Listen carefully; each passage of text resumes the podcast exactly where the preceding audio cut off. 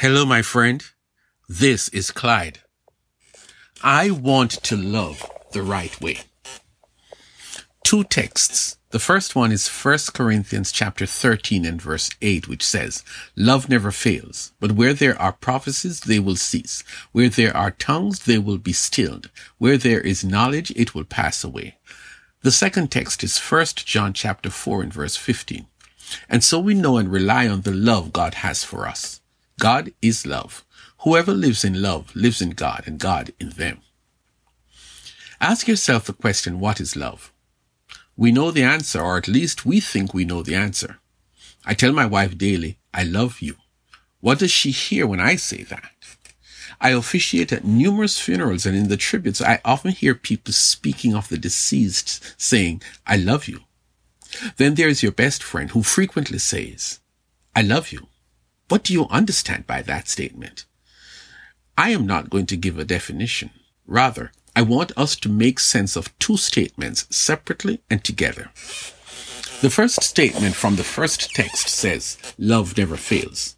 The second statement from the second text says, God is love.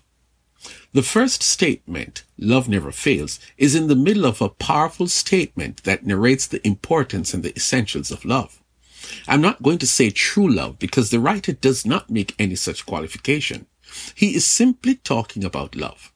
In fact, there is no version of love, but as you read, it is relational love. It is love that is expressed by one person to the other. Nothing is said about being married or being a blood relation. He keeps love on a universal and, and an all-inclusive platform. So let us get back to understanding this first statement. If love does not fail, then when I say I love you to someone, to my wife or my aunt or my baby, I need to know that what I'm saying is that the love I have for you will not, cannot, shall not fail. Now, you and I know that relationships, especially marriage, have had days when persons would say, I love you to each other without any thought of failing or not failing.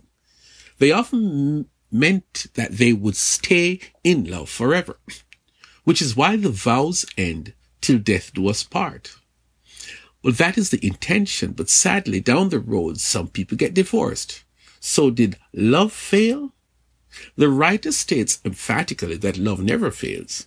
So something went wrong with that love that led two people to get married and then eventually get a divorce. Well, let us bring the second statement into the picture. God is love. Now, what does that mean? I believe that the writer is saying that God is the definition of love, both in character and in action. When we say that God is love, we are introducing a divine definition into an earthly experience. If we remove the God person from the definition of love, then it is not love and should not be called love, but be called something else. Before you stone me, let me read the wider context from which that statement comes. And so we know and rely on the love God has for us. God is love. Whoever lives in love lives in God and God in them. We know and we rely on the love God has for us. That love is not only experienced on a daily basis by the wonderful things God does for us, but the biggest love act was when God sent his son to die for us humans so that our sins could be forgiven and we get to have a relationship with God.